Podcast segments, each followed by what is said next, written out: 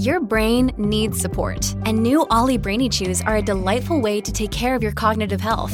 Made with scientifically backed ingredients like Thai ginger, L-theanine, and caffeine, Brainy Chews support healthy brain function and help you find your focus, stay chill, or get energized. Be kind to your mind and get these nootropic chews at Olly.com. That's OLLY.com. These statements have not been evaluated by the Food and Drug Administration. This product is not intended to diagnose, treat, cure, or prevent any disease. From PRX, the Public Radio Exchange, and Sandberg Media, LLC, I'm David Dault with Things Not Seen.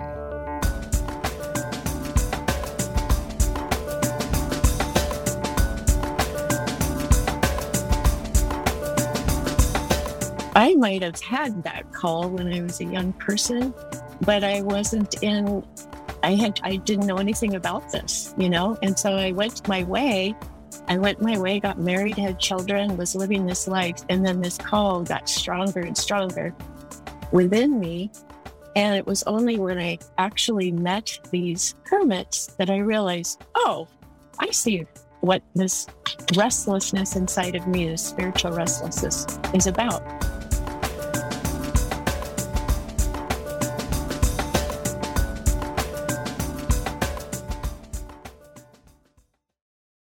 Things Not Seen is made possible in part through the generosity of our Patreon supporters.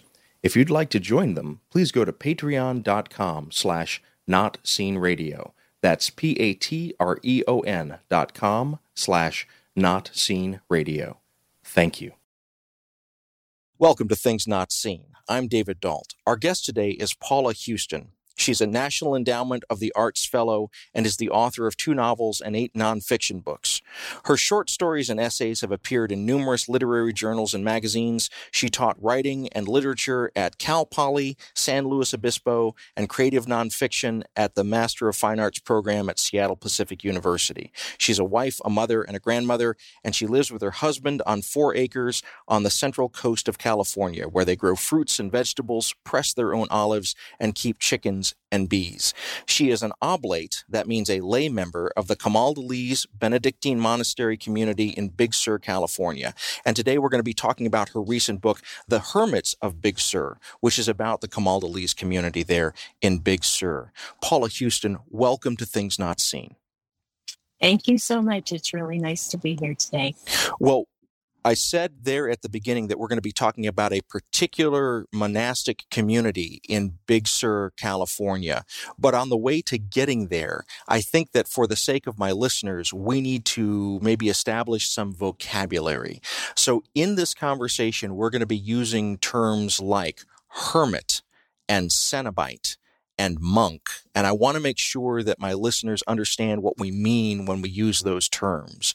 So I'm going to ask you, if we were to sort of lay this out in a brief way so that we could make sure that our listeners could understand the difference between monks and cenobites and hermits, where would you suggest that we begin in defining those terms? Well, I think I would start with the word monk. And that's the one that I think people are the most familiar with. It's probably one of the more ancient terms. And the root of that means alone, single.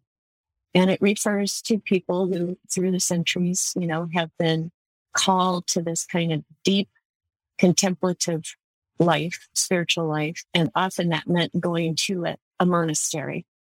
And so monks can be one of 2 things. In fact, they can be one of several other things too, but a monk can be either a cenobite, which is probably the least familiar term to people, but really there are more monks who are cenobites by far than there are hermits. Cenobites are the people, they could be male or female, who live in monasteries. And the traditional form of life was the dormitory style. And nowadays, I think they have more privacy than they used to, but they live together essentially and eat together and worship together. The hermit has traditionally been a person who lives alone in his or her own cell. And hermits can collect in a small community, which the Camaldolese have done over the centuries. They often follow the same pattern during the day in terms of times in church. going through the Liturgy of the Hours, you know. So there's a lot of similarities, but essentially the hermit is voluntarily, willingly set apart in his or her own little cell. There's an iteration of hermit, which we could go into, but maybe we're not ready yet for that. Well, let me just make sure that I've heard you correctly. So monk is a general term for those within the church who are alone or solitary in various ways. And from that larger term monk, we can begin to subdivide into those that are set apart from the world, but in a social way. In other words, they're living much more in a social setting where they're gathering together and they're interacting in group activities. And those would be cenobites. And then in distinction from that, there are those that, even though they may live in a community, their entire orientation is towards that solitude and to not interacting socially with others, and those are hermits. Now, have I understood those distinctions correctly? Yes, you did. Yes. I would say cenobites, too, tend to often have, I'm speaking of the larger world of monasticism, not just the Camaldolis, but cenobites often would have some kind of mission. You know, they're doing some kind of good work in the world. And so you'll see various monastic communities who live as cenobites, say running a home for older people or working in hospitals or their teaching orders or whatever. So, yeah. And you mentioned that there might be another distinction to be made here. And I wonder if you could bring that into the conversation just quickly as we're setting the table for what's to come. Well, I suggested that there were even more rigorous ways to be a hermit. And the Camaldolis have preserved this tradition in their order all these years. That is to become a recluse. So you are totally separate. Hermits, like I say, and particularly our modern version today here at Big Sur, there still is a lot of interaction, even though they live in their separate cells and have a lot of time in their separate cells. A recluse would actually go permanently into a cell. He might come down for Easter or for, you know, Christmas Eve or something like that, but very much separated. And so that's a long and interesting tradition, too, in the history of monastic Christianity. If you're just joining us, this is Things Not Seen. I'm David Dault. We're speaking today with Paula Houston. She's a National Endowment of the Arts Fellow and is the author of 2 novels and 8 nonfiction books. Today, we're talking about her recent book, The Hermits of Big Sur, which is about a monastic community in Central California. Well, one of the things that you say in your book, The Hermits of Big Sur, really jumped out at me. It's about midway through the book, maybe first third of the book. And you're saying that when we're talking about these differing communities, and I think that's one thing that listeners need to understand is that when we talk about the Catholic Church, it is a huge global church of nearly 1 billion people. But within that 1 billion person church, there are multiple sub-communities within that. And so they may have heard of the Franciscans, they may have heard of the Jesuits, and these are sub-communities within the church. And the Camaldolis are a sub-community within the church as well. They're part of a particular tradition that goes back 1,000 years or more. But one of the things that really jumped out to me was you said around these questions of, is it proper to be a cenobite or a hermit? And if you're a hermit, is it proper to live in community or to be the kind of rigorous hermit that, as you said, only comes down and joins a community for something special like Easter? You wrote that at the heart of this question was what it meant to be the right kind of monk and even possibly the right kind of Christian. And I would love for you to say more about that, because help my listeners understand how, you know, in a church of 1 billion adherents, all of whom, most of them are living very social lives in the modern world. How is it that part of the occupying conversation has been, no, but to be really Christian, you need to never talk to another human being as long as you live? Help me understand that. Yes, that's a great question. And I can see why people who have no familiarity with monastic spirituality, that would be one of the first things that would come up. It's always been controversial, in other words. But I think at the heart of it, is a particular kind of call, which they recognize not everybody by any means has.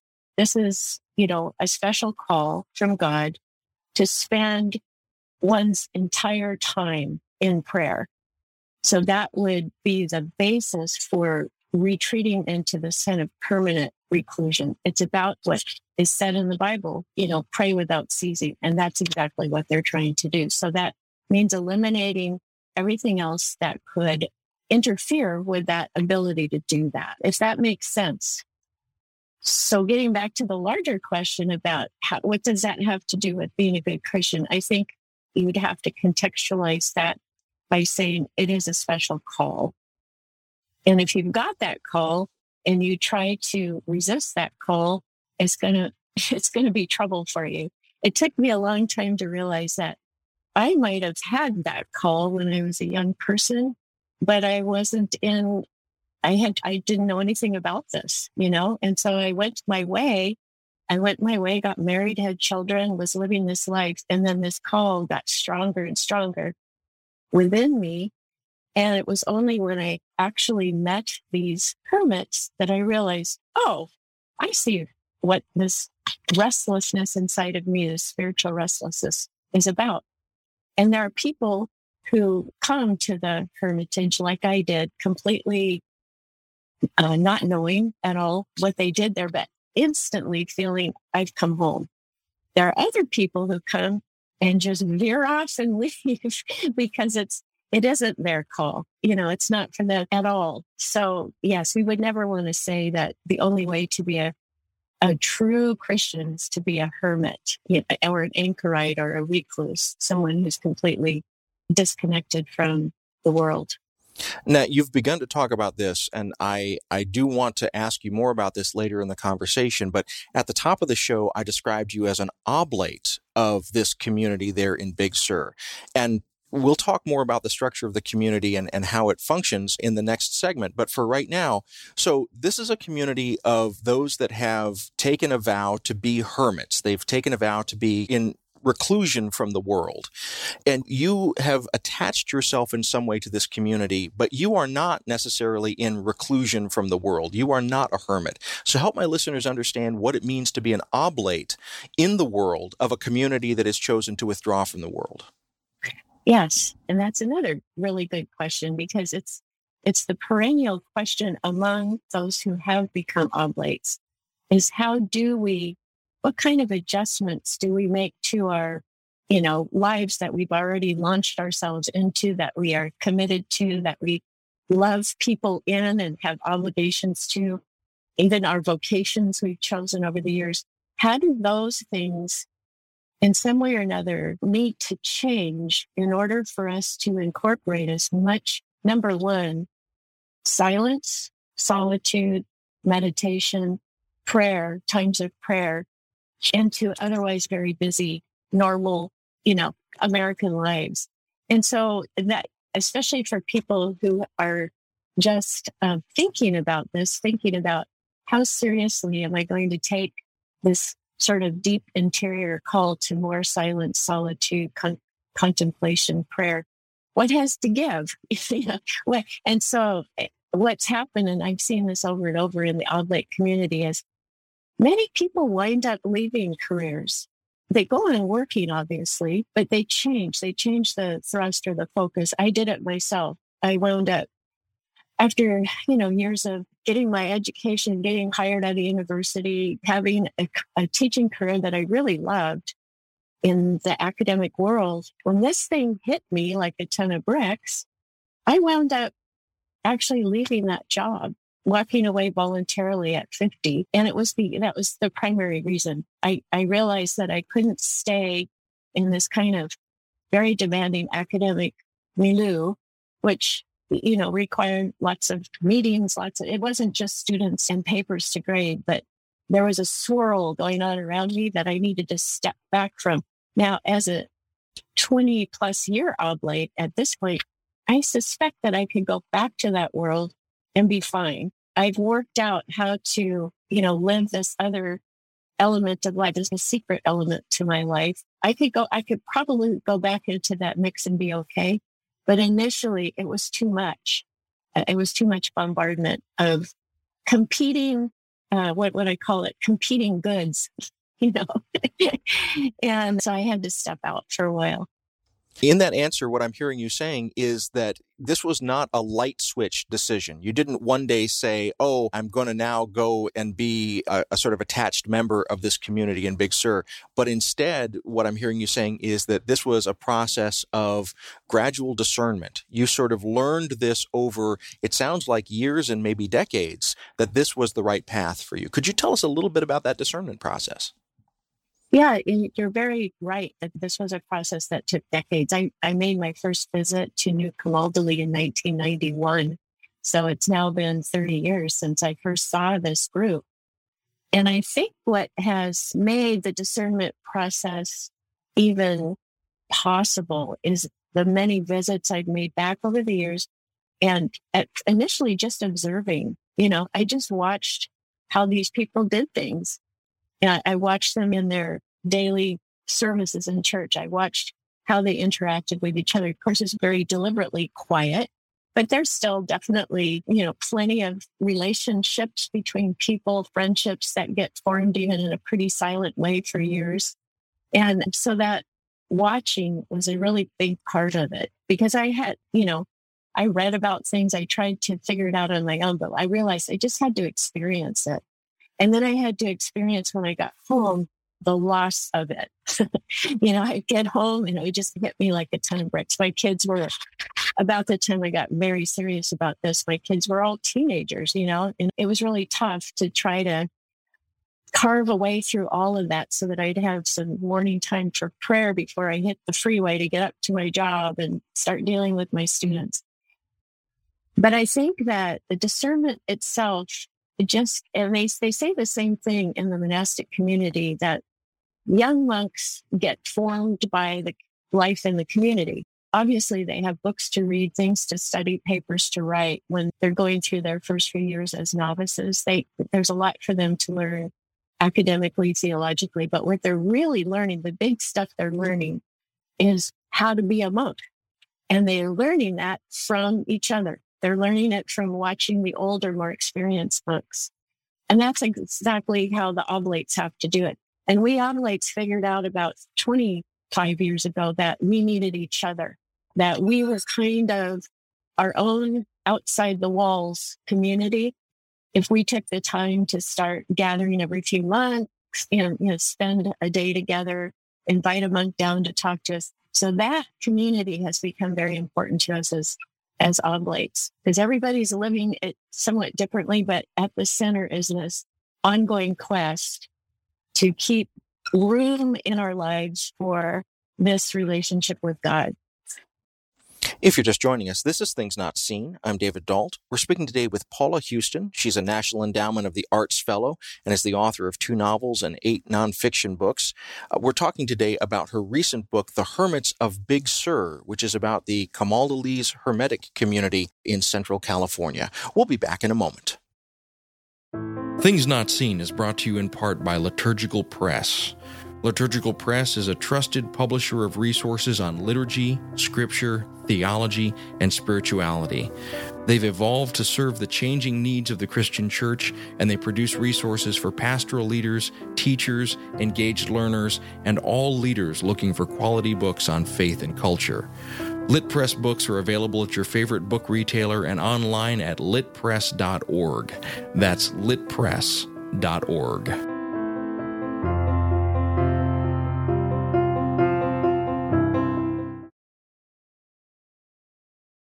Welcome back to Things Not Seen. I'm David Dault. If you're enjoying these conversations, please go to our website, thingsnotseenradio.com. There you'll find close to 10 years of these sorts of interviews and conversations, all available for free for your listening pleasure. We're speaking today with Paula Houston. She's a National Endowment of the Arts Fellow. She's the author of 2 novels and 8 nonfiction books. Her short stories and essays have appeared in numerous literary journals and magazines. She's taught writing at Cal Poly, San Luis Obispo, and she's taught creative nonfiction for the Master of Fine Arts program at Seattle Pacific University. Today, we're talking about her recent book, The Hermits of Big Sur, which is about a monastic community, New Camaldoli, in Central California. Well, throughout this conversation so far, we've been talking about this community, New Camaldoli. that implies the existence of an old Camaldoli. And so I'm wondering if you'd be willing to just give a brief overview for my listeners about what that older Camaldoli community was all about. Sure. Back in the 11th century, there was a young monk at a gigantic Benedictine monastery in Ravenna, Italy. The church is still there. If you ever get a chance to see it, it's some of the more amazing mosaics I've ever seen in there. And this young monk, Romuald, began to feel this kind of call I'm talking about. This was the days when monastic life had become very elaborate. The Benedictine monasteries, had gotten to be layered and upon layered with ritual and times in church and all that. And he began feeling this call toward a quieter, more silent, more contemplative life. And he was not the only one this was happening to. This same kind of, I don't know if I'd call it a reform, it was a movement in that century, took place various places in Europe. And one, of course, became the Cistercians. One became the Carthusians. It was like a return to the Desert Father spirituality that had sort of gotten buried under the accretions of the centuries in that more formal monasteries. So Romuald, a Ravenna, asked permission to leave and go become a hermit. And he had an unhappy experience. He went and studied with a hermit because the hermits were out there. And the guy was pretty rough on him. And anyway, he wound up taking up this life of a kind of itinerant hermit. So in other words, a guy who traveled. He did a lot of walking. And as he went, he would just naturally attract little groups of followers. He would help them get going in this more quiet, contemplative type of eremitical life. And then leave them behind and go on to someone else. So Romuald of Ravenna, even though he's not what you would call a founder in the way that a lot of orders have, they can point to somebody and say, this is our founder. But he was sort of gave birth to this Romualdian spirituality that eventually became known as Camaldolis. And that's because at one point near the end of his life, he was able to found a hermitage up in the Apennine Mountains overlooking the Tuscan Valley of Italy, very beautiful place. It's known as the Sacro-Eremo, which means Holy Hermitage. That is still standing, still occupied by Camaldolese monks 1,000 years later, still following, what we call the brief rule of St. Romuald of Ravenna, which begins, sit in your cell as in a paradise, put the whole world behind you and forget it. Watch like a fisherman watching for fish. I mean, it's a deeply contemplative little rule that also came along with the rule of St. Benedict. He was still a Benedictine. That rule was 500 years old by the time Romuald came along. Now it's 1,500 years old. But he was ultimately known as the father of reasonable hermits who lived by a rule because there were too many people that went out there on their own and tried to wing it and went crazy. It was not good for them psychologically. So that was sort of the foundation of this whole thing. And to me, it's just miraculous that after 1,000 years, there is still this community that's ongoing at Old Camaldoli. They became much larger during Renaissance times. I think they had up to maybe 500 houses around Italy and Europe, much smaller in our time. I think the last I heard, the total Camaldolese congregation in the world is about 85 guys. So, not big, but now in India, Tanzania, Brazil, still Italy, here in America. So it's a bit of a very stubborn little group. They found something good and they hung on to it. And they had to go through a lot of historical nightmares, to survive this long.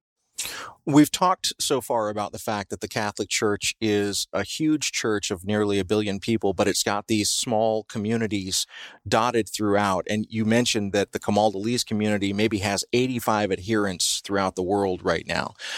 One of the things that makes each of these communities distinct from the other is a term that maybe my listeners haven't heard. It's this term charism. And you talk in your book, The Hermits of Big Sur, about the peculiar charism of the Camaldolese communities. And it's got a threefold structure to it. I wonder if you could briefly tell us what this particular charism of the Camaldolese communities is. Yeah, that's really important for people to understand that the reason for the existence of these communities as official, initially the Camaldolese were their own order. Now they're considered to be part of the great Benedictine Confederation. So they're a congregation instead of their own order. But in order for you to be approved by the Pope, as you begin a new order, you have to show that you've got something to offer the world, which isn't already being offered. Why would you start something that looks just like the Franciscans if the Franciscans are already there? And sure, there's tons of overlap because we're talking about the Christian path, and there's lots of different ways to live that. But so that's what the charism refers to. It means that kind of special gift of that group meant for the good of them and the world. And in this case, they have what they call the threefold good. So it's a three-part charism. And the first of these aspects is what we in contemporary times would call community life. They have always referred to it as the privilege of love, which I think is just so beautiful. In other words, it begins with the notion that my signing up to live with you guys for the rest of my life, you 9 brothers or whatever, is a privilege. It's going to be my privilege to learn to love you and to be loved by you. And so it's very surprisingly for a group of hermits, very community oriented. Benedict himself, Saint Benedict, didn't believe people had the spiritual strength to go out and be a hermit on their own until they had spent time in community, lived as a Cenobite. And that was his hard-earned wisdom because he'd seen too many people not make it. So the Camaldolese really focus on that community. And I think I mentioned earlier that they really believe that young monks are formed primarily by life in that community. Formed meaning changed, coming in with some gifts, some hang-ups, some fears and neuroses, all kinds of stuff. We come in as bundles of who knows what. And somehow life in that community is going to shape us and form us and allow us to slowly begin this process of transformation. Putting on the mind of Christ is what we would call that in biblical terms. The second of the goods in their threefold good is silence or solitude. And they always refer to it as golden solitude. And that's the very eremitical or hermit aspect. It means that when you think about the daily schedule up at the Hermitage in Big Sur, there are big chunks of time set aside for solitude for these guys. They have jobs, some of them are the maintenance guys, some of them cook, some of them, there's a guest house up there that they run. They have a bookstore. They do lots and lots of spiritual direction, counseling, confessions with guests who come. But they can count on in their day these set-aside times of solitude. And they even have one desert day a month where they can turn into recluse for a day. They don't attend any of the services. They're just on their own in their cells. And that's a time of rejuvenation. And then the third of the three goods is what it's sort of mundane term for it, outreach. But what they really prefer is missionary martyrdom for that. Outreach sounds like you send little postcards out to people or whatever, and invite them to teas or whatever, but it's bigger than that. It's a sacrifice of the self for some good that overflows to the world. And I think the theory, which has been sort of proven over and over again just by the individual lives of the people that have lived out of this threefold good, is that if you do come up with the right balance of solitude, commitment to community, and what community can teach you, there's a natural moment where that begins to work in you like leaven, and your own special calling or gift from God starts to really manifest. And I think one of the beauties of this particular charism is that they really do believe, like a good family, part of the job of good parents and siblings is to nurture the gifts of one another. Like, don't stand in the way of your, child trying to live out his or her gift from God. Instead, sometimes people don't even know they have a gift. It's the encouragement and the teasing out of that, and then making it possible for people to, even living in this kind of Big Sur wilderness in their hermitage, and they are quite gifted people, and it's because of that. And those gifts invariably are blessings to the world. So that would be that third good, if that holds together. If you're just joining us, this is Things Not Seen. I'm David Dault, and we're speaking today with Paula Houston, a National Endowment for the Arts fellow and the author of 2 novels and 8 nonfiction books. Today we're talking about her recent book, The Hermits of Big Sur, which is about the history of the New Camaldoli community in Central California. Well, in your book, The Hermits of Big Sur, there are a lot of names about people, mostly males at the beginning, some females later, who helped to found and shape this community over the past 70 years.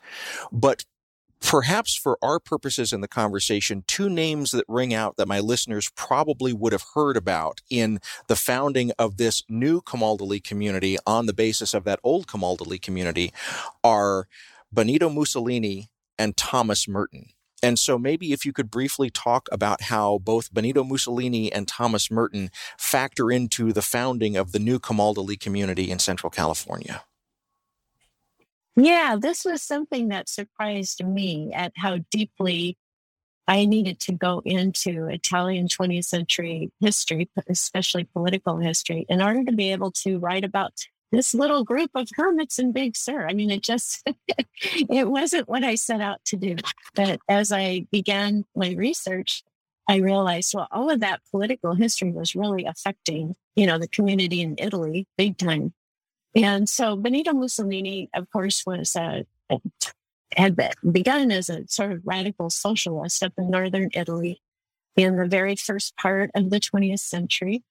And got big aspirations, political aspirations, began developing his theory of fascism, in which the state becomes deified. He was an atheist, but that the state would be deified, and that he was the man to pull Italy out of what had been a pretty major sense of defeat in World War I. There was particularly a battle with the Germans that they had never quite gotten past, as they lost in such a big way. And so Mussolini was busily starting his political career back then. And by, I think it was 1921, he got on to officially into the government in Italy. And within a couple of years, he had already laid the groundwork by creating a sort of mystique around himself that he was a very charismatic guy that attracted a lot of very unhappy folks, especially ex-World War I soldiers. So he had groups of thugs roaming around in Italy to convince people who were not yet convinced that he was going to be the ruler of Italy to get in line. And so there was a lot of the church at that time would have been automatically an enemy because he hated the church. He saw it as a competitor. But then he did a very crafty thing. Once he was able to get in power, he realized he had to have the church on his side. There was no way he could buck the Pope and get away with it. Italy was this very Catholic country. And so, there were negotiations. And the Pope also realized that Mussolini could do some good stuff for the church, which had been pretty hammered during the 19th century, lost a lot of power, money, lands. So it was a marriage of convenience that took place between the two of them. And that's the milieu then, out of which the Camaldolis, and particularly, the man who came over and established this new hermitage in America, came out of that. It was very powerful and frightening what was happening in Italy. So the new Camaldolese community was founded after World War II by a monk who had been shaped by this political moment. was the hope to redeem the kind of besmirch of the association of Catholicism with fascist power, or was it to escape from that kind of politics? Like, what was driving some of the thoughts as this monk and then other monks began to think about this community in Central California? Yeah, that's got a complicated history to it also. But I would pick option two when you said to get away, get out of that mix. And I really saw that in this person who came to America, Ugo Mondotti, that he had seen the worst of what humans could do to each other. And the early group of men who showed up in 1958, 1959, in the America, this new American heritage, many of them had also been shaped by their war experiences in World War II. In this spirit of kind of fleeing from what they had seen from the war, the kind of worst of humanity, that really is a good way to introduce a concept that comes up a lot in your book, The Hermits of Big Sur, this idea of fuga mundi. I wonder if you could tell my listeners what fuga mundi is and how it plays into this idea of withdrawing from particularly the horrors of war and humanity's inhumanity to itself. Yeah. Fuga mundi means flight from the world. It was certainly part and parcel of the movement toward the desert back in, the 3rd, 4th century, as the Roman Empire was starting its slow rolling collapse and things were getting more and more decadent and barbaric and whatever in Rome. Many of those early monks and hermits out in the great deserts of Palestine and Egypt and stuff, we have to get away from that to be able to even focus on what's important here, to be able to live freely in this life with God. So fuga mundi essentially means that. And I would say that most people who feel some version of that when they go to a place like a monastery, I need to get away, that's the initial impulse. But as I found out in my own life, that's not enough to keep you going. It can't just be trying to escape the bad stuff or, block it out in some way. You're drawing back for the purpose of then beginning to grow in a way that will allow you to deal with the world again, So it's a circle. You come back out in some way or another. And boy, that's been fascinating to watch since I've been an observer and a friend of the Hermitage for 30 years. I've seen a number of guys grow up. I've seen guys who are my age when they went in become old, or the older guys who were how they did become people who could speak very free. They became very free beings. They could speak freely to anything. And it's not like they're disconnected from what's going on. In fact, when you want to know what the news is up there, even though they have no internet, at least for gas, no internet or cell coverage, you'll hear it during morning prayers because they have they have newspapers in their library. They themselves have a satellite connection. So they know what's happening. It's not like they're pretending it doesn't exist, but they're dealing with what's happening through this kind of contemplative gaze that they have developed over years and years of living this kind of life. Yeah, it's a real interesting tension. If you're just joining us, this is Things Not Seen. I'm David Dault. We're speaking today with Paula Houston. She's a National Endowment of the Arts Fellow and is the author of 2 novels and 8 nonfiction books. Today we're talking about her recent book, The Hermits of Big Sur, which is about the Camaldolese community of monks in Central California. We'll be back in a moment. Welcome back to Things Not Seen. I'm David Dault. Each week on our program, we bring you a rich conversation about culture and faith. If you're enjoying these conversations, please go to our website, thingsnotseenradio.com. There you'll find close to a decade of these sorts of conversations and interviews, all available for free for your listening pleasure. We're speaking today with Paula Houston. She's a National Endowment of the Arts Fellow and is the author of 2 novels and 8 nonfiction titles. Her short stories and essays have appeared in numerous literary journals and magazines, and she's taught writing and literature at Cal Poly, San Luis Obispo, and creative nonfiction at the Master of Fine Arts program at Seattle Pacific University. She's an oblate or a lay member of the Camaldolese Benedictine monastic community in Big Sur, California. And today we're talking about her recent book, The Hermits of Big Sur, which is about that community. Well, before the break, we had also mentioned a name that was central to helping found and sort of create the vision for this community of hermits in Big Sur, California, and that name is Thomas Merton. And I wonder if you'd take a few moments and briefly tell us how Thomas Merton's path intersected with this Camaldolese community. Yeah, for people who don't know a lot about Thomas Merton, he's probably the most famous monk, American monk, who's existed and very influential. And he was another of those people that was profoundly affected by his own brother, went off to war and was killed in World War II in the 40s. And Merton himself, I think, was born in 1915. So he's among that group of people would have in the same era as Mussolini was operating. They're all intertwined. And Merton joined a Trappist monastery, famous Gethsemane monastery, as a young man. Most people would say the Trappists were plenty strict enough and silent enough to meet any deep call to contemplation. But Merton was a very, very gifted, really brilliant writer and had been writing before he became a monk. And so he wrote what became his most famous book, The Seven Story Mountain, when he was still relatively young. And it brought him worldwide fame. And that meant that he had the very thing he had retreated to a monastery to find, which was this kind of silent solitude, he felt constantly bombarded by the fact that he was now a famous writer, you know.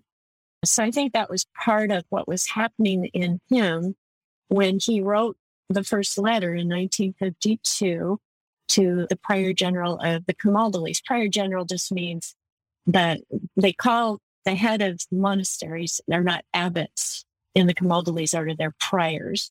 And the prior general would be the sort of head prior over all the hermitage and monasteries in the Camaldolese congregation. Anyway, he wrote to the prior general, who was at the Sacro-Eremo, and said, look, I think what you guys are doing there is what I really need to be doing. Could I come there and become a hermit? And the prior general was quite welcoming, said, just show up. You've been living as a very, strictly enclosed monk for a number of years. You should be fine. Well, that didn't fly very well with Thomas Merton's own abbot back home, who said no. And Merton is just an interesting fellow. And so many people have written about him. So there are just tons and tons of books about him and his complex character. But the assumption was that he had gotten wound up about something that he really wasn't meant to do. And so that's a whole other area if people are interested in reading about him. The long and the short of it was there were a number of letters exchanged between the prior general in Italy at the Sacro-Eremo and Merton, who was getting increasingly desperate sounding. I need more silence. I need more solitude. I need to be a hermit. It went on for about 3 years, this exchange of letters. And in that correspondence, when Merton realized he wasn't going to be allowed to go to Italy, then he said, well, maybe you guys should come here. You know, how about America doesn't have anything like this. We in this brash, young, hustle-bustle country of ours, we need a pure hermitage of these silent, solitary monks. And he even said, I think you should do it on the coast of California, which is very interesting to me how Merton would have ever envisioned that, because they had the whole United States to choose from. And they did look at a number of possible sites. But he just seemed to have this vision of where they should plant this foundation if they were able to pull it off. Merton himself finally realized this was not going to happen, that possibly God had other plans for Merton. And, as those of us who are Merton fans can see, yes, he did. There were a tremendous amount of important writing he did, connections with the Dalai Lama, people all over the world. He became a worldwide figure, which he couldn't have done if he were a recluse at Old Camaldoli. But the monks at New Camaldoli have always had a very fond place in their hearts for Merton, and it's not even clear if he actually ever got to visit there.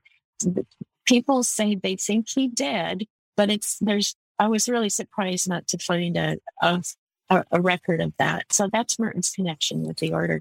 One of the things that comes out in your book, The Hermits of Big Sur, is that this particular area that Merton envisioned, they're in the kind of redwoods, it's south of San Francisco. It was a good place to found a monastic community, but others also found their way to Big Sur. And right after the community of New Camaldoli is founded in the late 1950s, there is the psychedelic revolution in San Francisco. And many of those that are part of the tune in, turn on, drop out crowd are driving down the highway past the monastery. I'd love to hear a little bit about how the monks interacted with the hippies in particular. Yeah, this is a really interesting little chapter I found in, in the archives, in the notes in the archives, that so the monks in Big Sur, they own approximately 900 acres. So they have a pretty big chunk of wilderness. They're on the side of a mountain that goes all the way to the top where there's a beautiful lake. And in the 60s, late 60s, early 70s, more and more people struck by their own versions of Fugamundi, I want to get away from life, whatever it is, started coming to the Big Sur coast. And there was one group in particular who had a mine claim. There was some mining that went on in the hills above that area. And they asked permission to drive through this enclosed place of hermits to get more easily to their mine claim. So the monks had to really talk about this, like, wait a minute, isn't this going to be disruptive? Is this going to be? And one of the monks, Father Bernard, a little French-Canadian guy who became one of my dearest friends up there, he was in charge at that time with making decisions about who gets to come, who gets to go. And so he said, look, I think that we should assume that things will go well. Some of these people have their own religious practices. Some of them may even be Christian. Let's be hospitable in the Benedictine way and let them do this and see what happens. And if it doesn't work, we'll have to stop it. So that's what they did. So they had this, I don't know how long, but the arrangement lasted before it got blown, because then one day on a hike, the monks would have a 1 day a month recreation day, which in their case meant they always took a hike up the mountain. They spotted a camp in the woods, with a fire ring. And they realized, okay, these are these same people who say they're not going to bother us and they're not going to camp on our land. And here they are. And they could burn down the whole place, So they had to kick them off. But, I think in their spirit of openness, even in those old strict days, was always there. They always had a kind of curiosity about others and what they might bring to the place too. And so protecting that necessary kind of isolation while still offering Benedictine hospitality has been one of their challenges over the years. If you're just joining us, this is Things Not Seen. I'm David Dault. We're speaking today with Paula Houston. She's a National Endowment of the Arts fellow and is the author of 2 novels and 8 nonfiction books. Today, we're talking about her recent book, The Hermits of Big Sur. Well, we mentioned that this community of New Camaldoli was founded in the late 1950s, and then it almost immediately began to encounter the psychedelic revolution of the hippies in the 1960s. But there's another revolution that happens in the late 1960s within the Catholic Church, and that's the Second Vatican Council. And as we're moving towards the end of our conversation, I wonder if you'd take a few moments and talk to us about how the community of New Camaldoli reacted to and eventually adjusted to some of the really radical changes that occurred in Vatican II.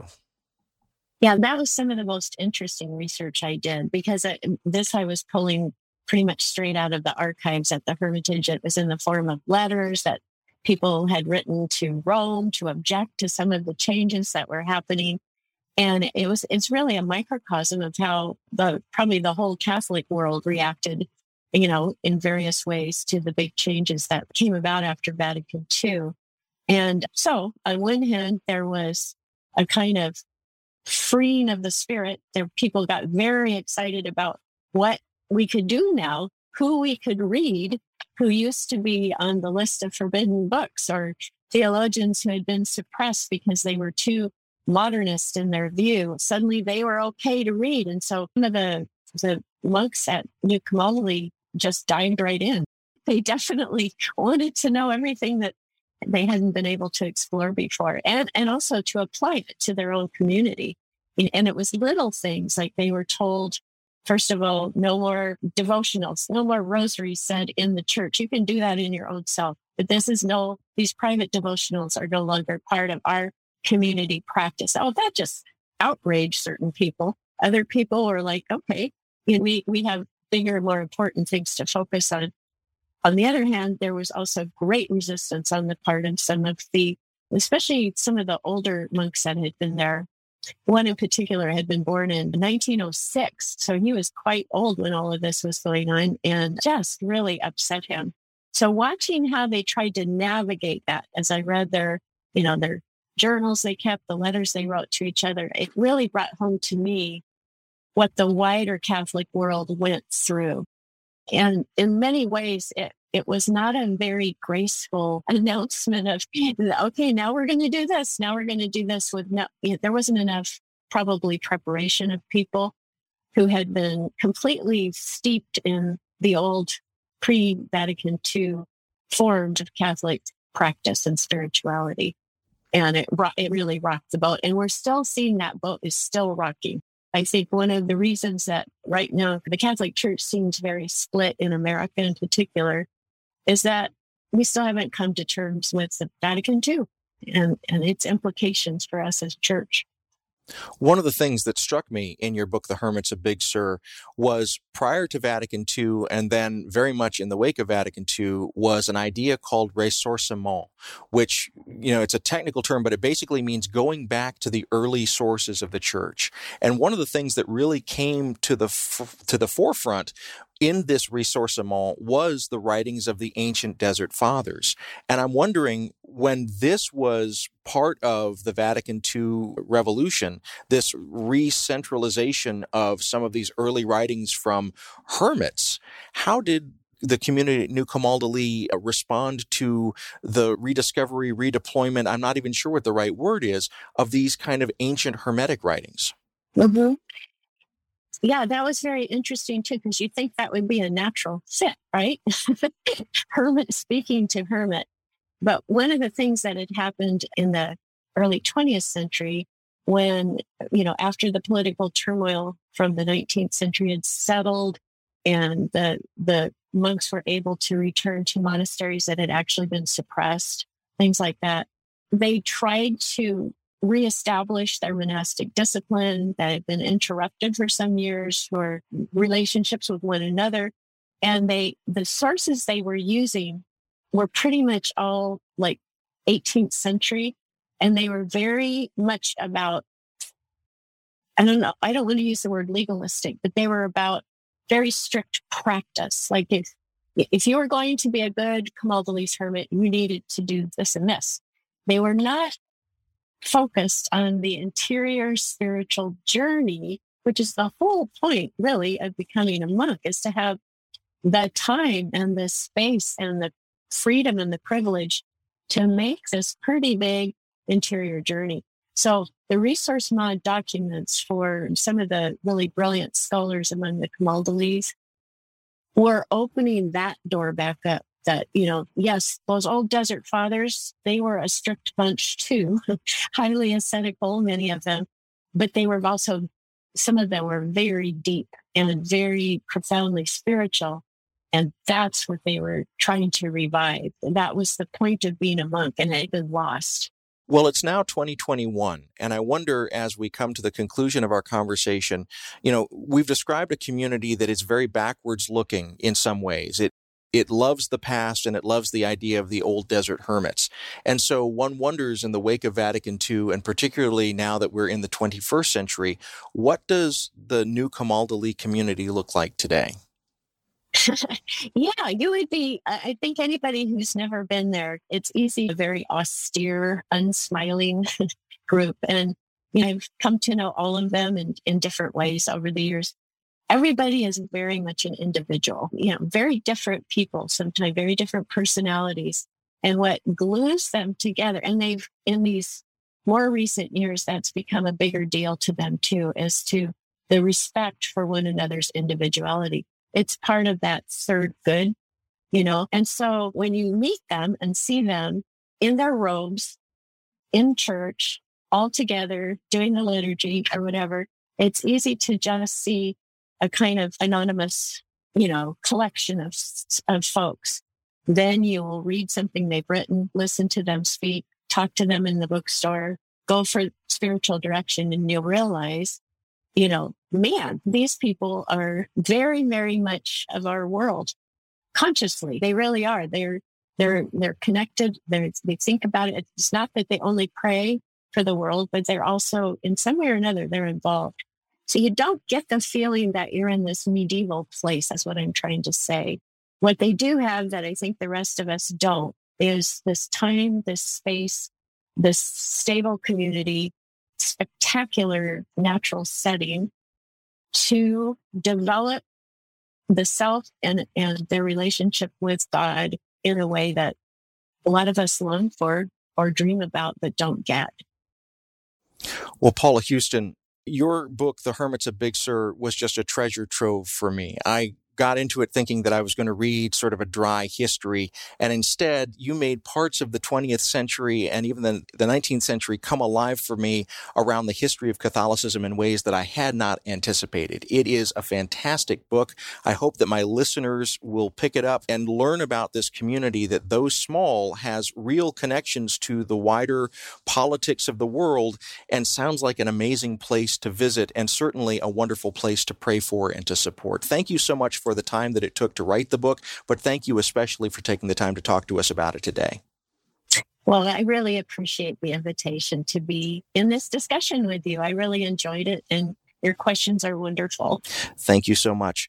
We've been speaking today with Paula Houston. She's a National Endowment of the Arts Fellow and is the author of 2 novels and 8 nonfiction titles. Her short stories and essays have appeared in numerous literary journals and magazines, and she's taught writing and literature at schools like Cal Poly, San Luis Obispo, and creative nonfiction for the Master of Fine Arts program at Seattle Pacific University.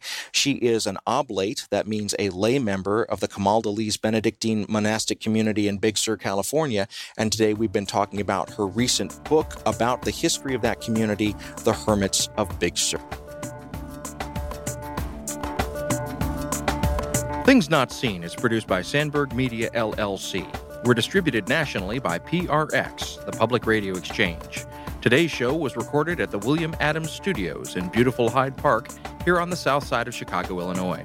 Our studios have a home courtesy of the Zygon Center for Religion and Science, part of the Lutheran School of Theology at Chicago. Neither Zygon nor LSTC are responsible for the content of this program.